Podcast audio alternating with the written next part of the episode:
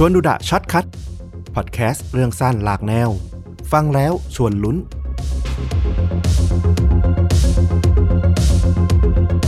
เรื่องราวในวันนี้นะครับก็เป็นเรื่องราวของยูทูบเบอร์แล้วก็แม่ค้าออนไลน์รายหนึ่งที่อเมริกาเธอชื่อว่าสเตฟานีมัตโตในช่วงปีใหม่ที่ผ่านมานี่เองเนาะต้นปี 2022 เธอก็กำลังนอนเล่นมือถืออยู่บนเตียงแล้วก็อยู่ๆก็มีอาการแบบปวดหน่วงที่ท้องอย่างรุนแรงเลยนะและไอ้ความเจ็บปวดเนี่ยก็แบบมันค่อยๆเคลื่อนขึ้นมาที่หน้าอกคือถ้าปวดท้องธรรมดาเข้าใจใช่ไหมแต่เนี้ยความปวดมันค่อยๆหน่วงลอยขึ้นมาเรื่อยๆบนหน้าอกอ่ะมันแปลกประหลาดมากเธอก็หายใจแรงเลยนะเพราะว่ามันมากดที่หน้าอกแต่พอยิ่งหายใจฝืนหายใจอ่ะไอ้ความเจ็บปวดเนี่ยมันก็เหมือนกับมันบีบรัดรอบหัวใจของเธอยิ่งอาการแย่เข้าไปอีกตอนนี้ความคิดแรกที่แวบเข้ามาในหัวเธอเลยก็คือเธอจะหัวใจวายหรือเปล่า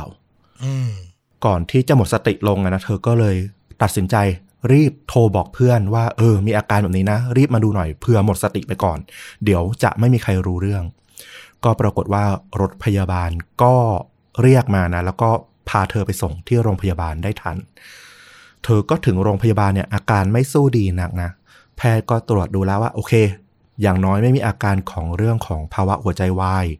หรือพวกหลอดเลือดสมองแตกที่เป็นเรื่องน่ากังวลแต่ทว่ามันเกี่ยวข้องกับอาการเหมือนเป็นพิษในร่างกายอ่ะคราวนี้ก็น่าสนใจว่าแล้วเธอไปทำอะไรมาให้โดนวางยาอย่างนี้หรือเปล่าอะไรอย่างเงี้ยต้องบอกว่าสเตฟานีแมตโตเนี่ยนะเขาก็เป็นอินฟลูเอนเซอร์วัย31ปีแล้วนะแต่มีผู้ติดตามเนี่ยมากพอสมควรด้วยใบหน้าแล้วก็รูปร่างของเธอเนี่ยที่ค่อนข้างดึงดูดพวกหนุ่มๆพอสมควรนะโดยเธอเนี่ยก็โด่งดังมาจากพวกโซเชียลมีเดียต่างๆแล้วก็เริ่มเป็นที่นิยมมากขึ้นในตอนที่เธอแบบเริ่มเป็นสาวเนี่ยก็จะเป็นช่วงบูมของยุคโซเชียลมีเดียที่เพิ่งเริ่มต้นอย่าง Twitter หรือแบบการมาถึงของ iPhone แล้วก็การเกิดขึ้นของ Instagram แล้วก็อะไรต่างๆหลังจากนั้นเนี่ยรวมถึงทางโทรทัศน์เนี่ยก็เป็นยุคบูมของรายการเรียลลิตี้ด้วยก็จะมีหลายรายการที่นิยมกันมากคนชอบดูกันมากแล้วก็ตอนนี้เองที่เป็นตอนที่เธอเนี่ยโด่งดังมากที่สุดเธอตัดสินใจเข้าร่วมรายการหนึ่งชื่อว่า 90 Day Fiancé นะก็เหมือนอารมณ์ประมาณจับคู่คนมาหนุ่มสาวมาอยู่ด้วยกันสมมุติว่าเป็นเหมือนคู่มั่นเป็นแฟนกันเนี่ย90วันอะไรประมาณเนี้ยแล้วก็ตามถ่ายเธอก็ไปร่วมรายการนี้โดยเธอเนี่ยได้จับคู่กับสาวออสเตรเลียมาเป็นคู่มั่นปลอมๆกันนะเนาะซึ่งก็จะเป็นแบบเหมือนคู่ LGBTQ อย่างเงี้ยก็ท่ามกลางการสบประมาทเลยนะว่าคนก็บอกว่าโอ้โหเนี่ยเธอก็แค่พวกแบบยูทูบเบอร์ที่แบบมาเกาะกระแสรายการอะไรเงี้ยไม่ได้แบบอินในเรื่องของความรักความสัมพันธ์แบบที่รายการเขาต้องการนะเธอแค่แบบมาโปรโมทช่อง YouTube ของเธอเท่านั้นแหละแต่สุดท้ายเนี่ยก็ต้องบอกว่าเธอก็พยายามแสดงให้เห็นนะว่าเธอมาทุ่มเทแล้วก็เต็มที่กับรายการนี้จริงๆแล้วก็ปรากฏว่าเธอก็สามารถมีฐานแฟนคลับเนี่ยที่กว้างขึ้นมากด้วยจากรายการนี้ก็กลายเป็นคนดังคนหนึ่งนี่แหละตอนนี้เธอก็มีทั้งช่อง YouTube มี Instagram มี TikTok รวมถึงเริ่มเขียนหนังสือขายด้วยนะแล้วก็สุดท้ายเนี่ยเธอมาสร้างเว็บไซต์สำหรับผู้ใหญ่ที่ชื่อว่า Unfilter ก็เป็นเนื้อหาแบบผู้ใหญ่เลยว่างั้นเถอะสำหรับผู้ใหญ่โดยเฉพาะนะก็จะแบบทำให้หนุ่มๆเข้ามาแบบติดตามมากขึ้นเลด X เลยเหรอโป๊เปลือยเลยเหรอไม่ขนาดนั้นแต่ก็จะแบบแนวเซ็กซี่แล้วก็แบบมีการพูดคุยสาระประเด็นที่มันค่อนข้างแบบล่อแหลมนิดหนึ่งอ่ะนึกออกไหมก็จะมีแบบหนุ่มๆมาติดตามเยอะก็มีคนติดตามเธอแบบหลายแสนคนนะตอนนี้ไอ้ความนิยมที่มากขึ้นเนี่ยมันก็อาจจะรวมถึงสิ่งที่เธอทำมันก็อาจจะสร้างคนที่แบบไม่ชอบใจขึ้นมาเหมือนกันใช่ไหมตามความรู้สึกไปรวมถึงไอ้อาการที่เธอมีตอนต้นที่เราเล่าไปเนี่ยก็อาจจะมองไปได้ในแง่นั้นแต่สิ่งที่มันน่าตกใจก็คือว่าปรากฏว่าหมอบอกว่าไม่ใช่คุณไม่ได้โดนวางยาพิษนะแต่ว่าคุณน่ะมีอาการของแก๊สในท้องมากเกินไป เขาบอกว่าสเตฟานีเนี่ยเหมือนวางยาตัวเองอ่ะต้องมาฟังนะว่ามันเกิดอะไรขึ้นคือเธอเนี่ยพอดังจากการทำเว็บไซต์ผู้ใหญ่ใช่ไหมก็มีคนแบบติดตามเธอเยอะขึ้นและพอเนื้อหามันล่อแหลมมันผู้ใหญ่มากๆเนี่ยมันก็จะมีแบบคนติดตามแบบแปลกๆอยู่ละ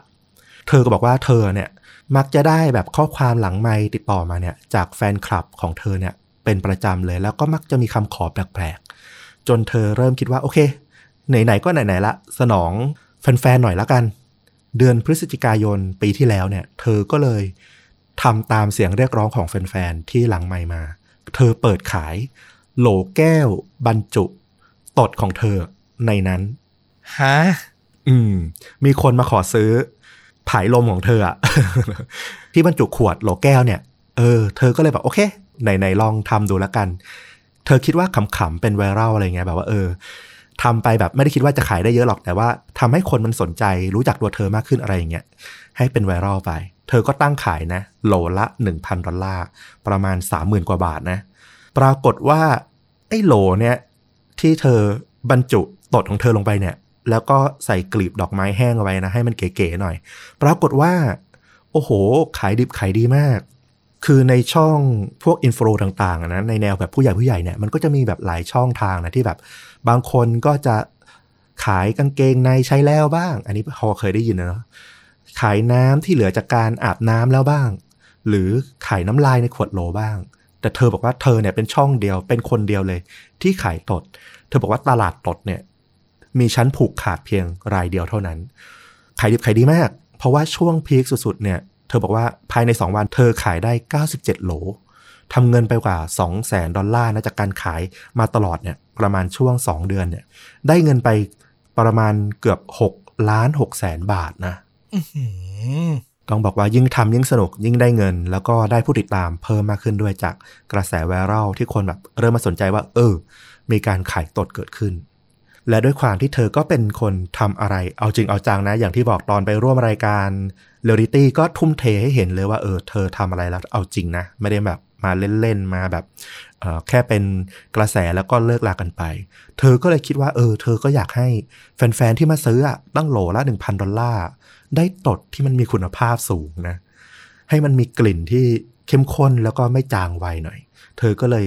เลือกรับประทานอาหารที่แบบบำรุงแต่เฉพาะแก๊สในลำไส้ในกระเพาะเธออย่างเดียวเลยทั้งถั่วต้มไข่ลวกโปรตีนเสริมอาหารอะไรพวกนี้ที่มีสรรพคุณว่าสร้างแก๊สในท้องได้มากเนี่ยเธอก็จะทานอย่างนี้อย่างเดียวเลยไม่ทานอาหารประเภทอื่นเลยทานน้อยมากผลปรากฏก็คือในคืนที่เธอต้องเข้าโรงพยาบาลนั่นนะก่อนนั้นนะเธอไปทานถั่วดำต้มแล้วก็โปรตีนเชคนะโปรตีนเสริมอาหารเนี่ยอีก3ซองแล้วก็ไม่ได้ทานอย่างอื่นอีกเลยทั้งวันปรากฏว่าตอนนอนเนี่ยก็เลยเกิดแก๊สเนี่ยมันสะสมมานานแล้วแหละมันเยอะมาแล้วมันก็ดันขึ้นมาที่หน้าอกแล้วไปกดอยู่ที่ทรวงอกเธอทำให้เธอหายใจลำบากตอนนี้เธอก็เลยต้องมาอยู่โรงพยาบาลแล้วก็หายใจรวยรินอยู่ที่โรงพยาบาลนะครับเพราะว่าในช่องท้องเนี่ยมันมีแก๊สมากเกินไปตอนนี้แพทย์ก็เลยต้องสั่งเธอเนี่ยคุมอาหารนะเปลี่ยนพฤติกรรมการกินแล้วก็ให้ยาที่ลดแก๊สเนี่ยในท้องเธอจนถึงระดับปกติถึงจะกลับไปใช้ชีวิตปกติได้หลังออกจากโรงพยาบาลได้ไม่กี่วันนะสเตฟานีก็กลับมาสู่โลกออนไลน์ของเธอนะเพื่อแจ้งข่าวบอกแฟนๆว่าเนี่ยมันเกิดเรื่องราวแบบนี้ขึ้นนะเธอจะเลิกขายตดบรรจุขวดละนอกจากนี้เนี่ยเพื่อให้แบบสร้างความรู้สึกดีนะสร้างชื่อเสียงที่ดีของเธอต่อไปเนี่ยเธอก็เลยบอกว่าไอ้กำไรที่ได้จากการขายไอ้พวกขวดโหลเนี่ยทั้งหลายเนี่ยที่ผ่านมาเนี่ยเดี๋ยวเธอจะเอาเงินส่วนหนึ่งเนี่ยก้อนใหญ่ไปบริจาคให้กับสถาบันการกุศล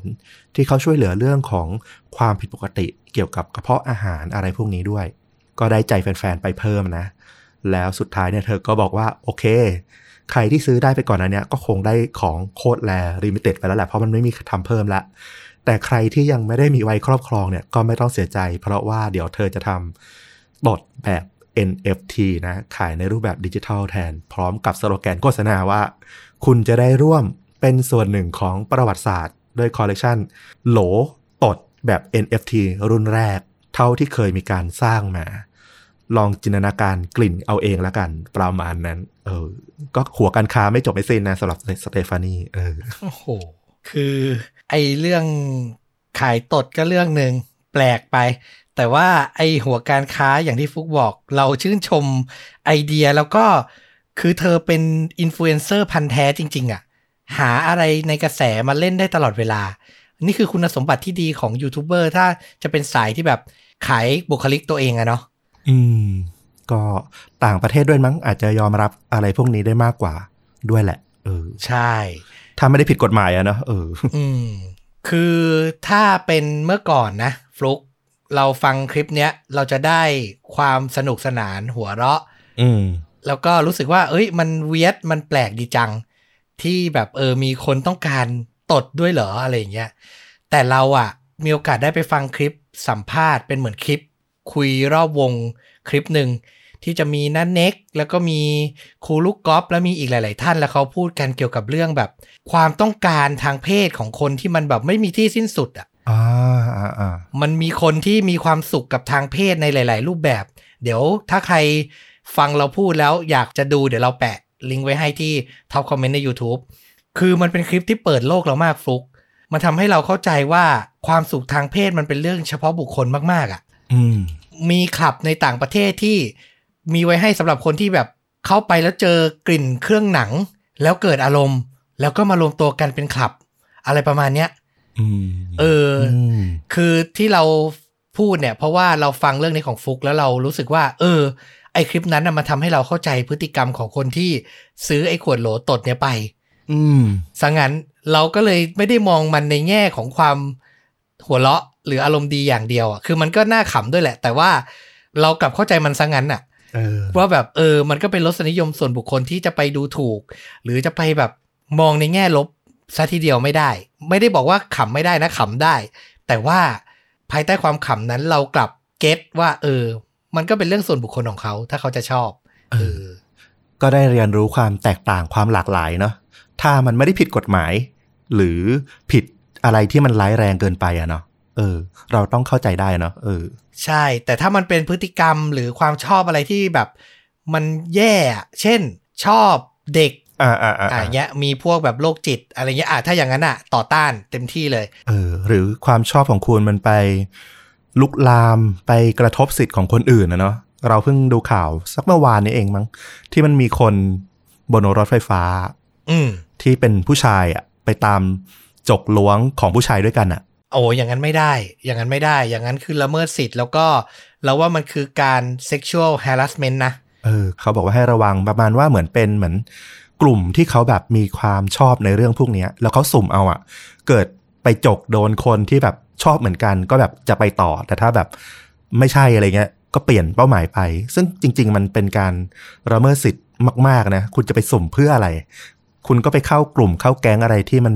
เปิดรับพวกนี้ของคุณไปเนาะตามความชอบที่มันไม่ผิดกฎหมายอะไปแบบนั้นดีกว่าก็ระวังนิดหนึ่งละกันเนาะเรื่องของสิทธิ์ของผู้อื่นด้วยใช่ถูกต้องเลยถ้าไม่ได้ละเมิดสิทธิ์ใครอยากทำอะไรทำไปเถอะครับ